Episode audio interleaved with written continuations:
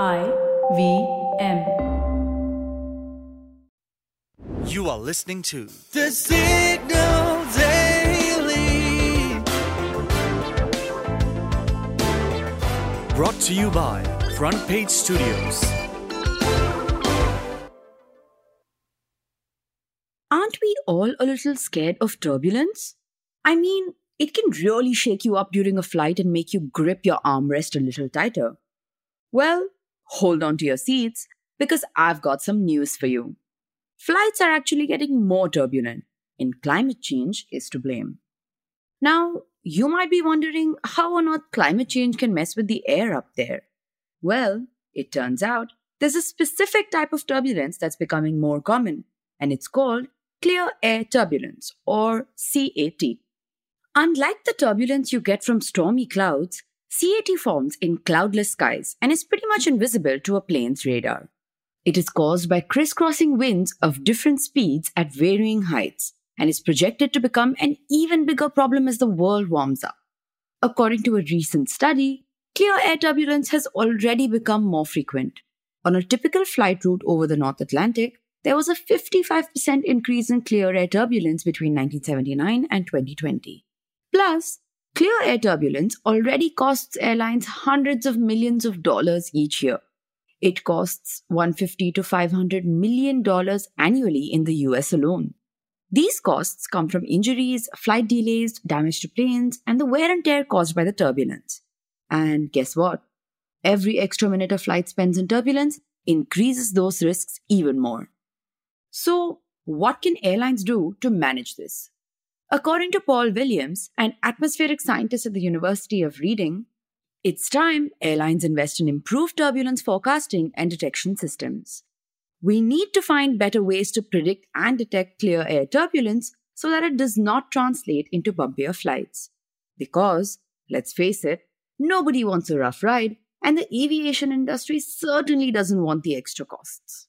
So, the next time you're up in the air and experience some unexpected bumps, remember that climate change is stirring up the skies. It's not just your imagination. Flights really are getting more turbulent.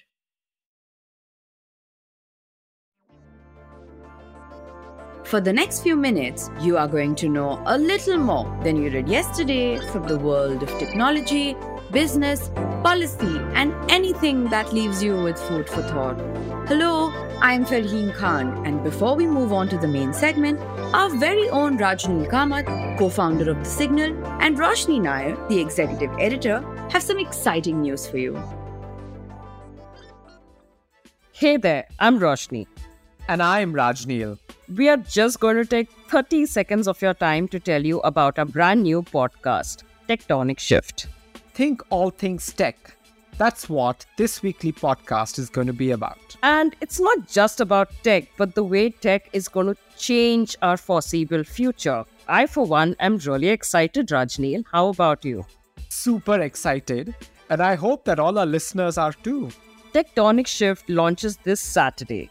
Stay tuned to The Signal and follow us on social media for more details. And here's the deep dive for fifteenth of June, twenty twenty-three. The Goldman Sachs picture-perfect family portrait is cracking. What's happening is that Goldman Sachs is going through a rough patch, with discontent brewing among partners and shareholders losing faith. The reasons behind these troubles can be attributed to a few key factors that have thrown the firm off balance. Well, firstly, Goldman Sachs is now parting ways with GreenSky, a lending business it acquired in twenty twenty-one. However, this choice comes at a hefty price, as the bank is set to endure considerable losses while undoing the deal. John Waldron, a senior executive at Goldman Sachs, has revealed that this sale is projected to result in a significant drop in value amounting to around five hundred million dollars. You see, at the time of acquiring GreenSky, Goldman Sachs had exciting prospects for the deal, envisioning significant growth by merging GreenSky's products with its digital bank, Marcus. Sadly, though, things didn't unfold as expected. But wait, let's take a step back and delve into Marcus a bit. Introduced in twenty sixteen, Marcus was Goldman Sachs' bold attempt to shift from being a Wall Street player to a significant force on Main Street, directly competing with major players like J P Morgan Chase. That means not being just a markets and deals-obsessed bank, but wading into consumer banking. Surprisingly, within just three years, Marcus managed to attract fifty billion dollars in deposits, establish a successful lending business, and even secure the privilege of issuing credit cards to Apple's massive base of iPhone users, outshining fierce competition from other banks. However, as Marcus transitioned from a side project to a major focus, catching the attention of investors seeking growth, the business eventually encountered challenges under the leadership of its new C E O, David Solomon. According to reports from C N B C and several others, it was Solomon's series of decisions that ultimately caused the firm's consumer ambitions to crumble. And this brings me to Solomon and his leadership style, which has become a bone of contention among the partners. Solomon's personal choices and activities have caused quite a stir within the firm.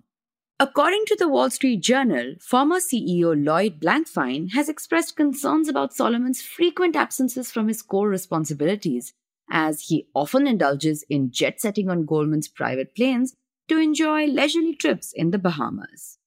Not only that, but Solomon's side gig as a D J at nightclubs and festivals has also raised eyebrows and created dissatisfaction. It's not just Blankfein who has voiced grievances. Other partners hold Solomon accountable for overseeing a costly expansion into consumer lending. According to the Journal, it looks like Solomon has been locking horns with the partner who runs the bank's traders when it comes to bonuses. And that's not all. Solomon restructured the bank's private investing businesses, leading a long-time partner to contemplate quitting.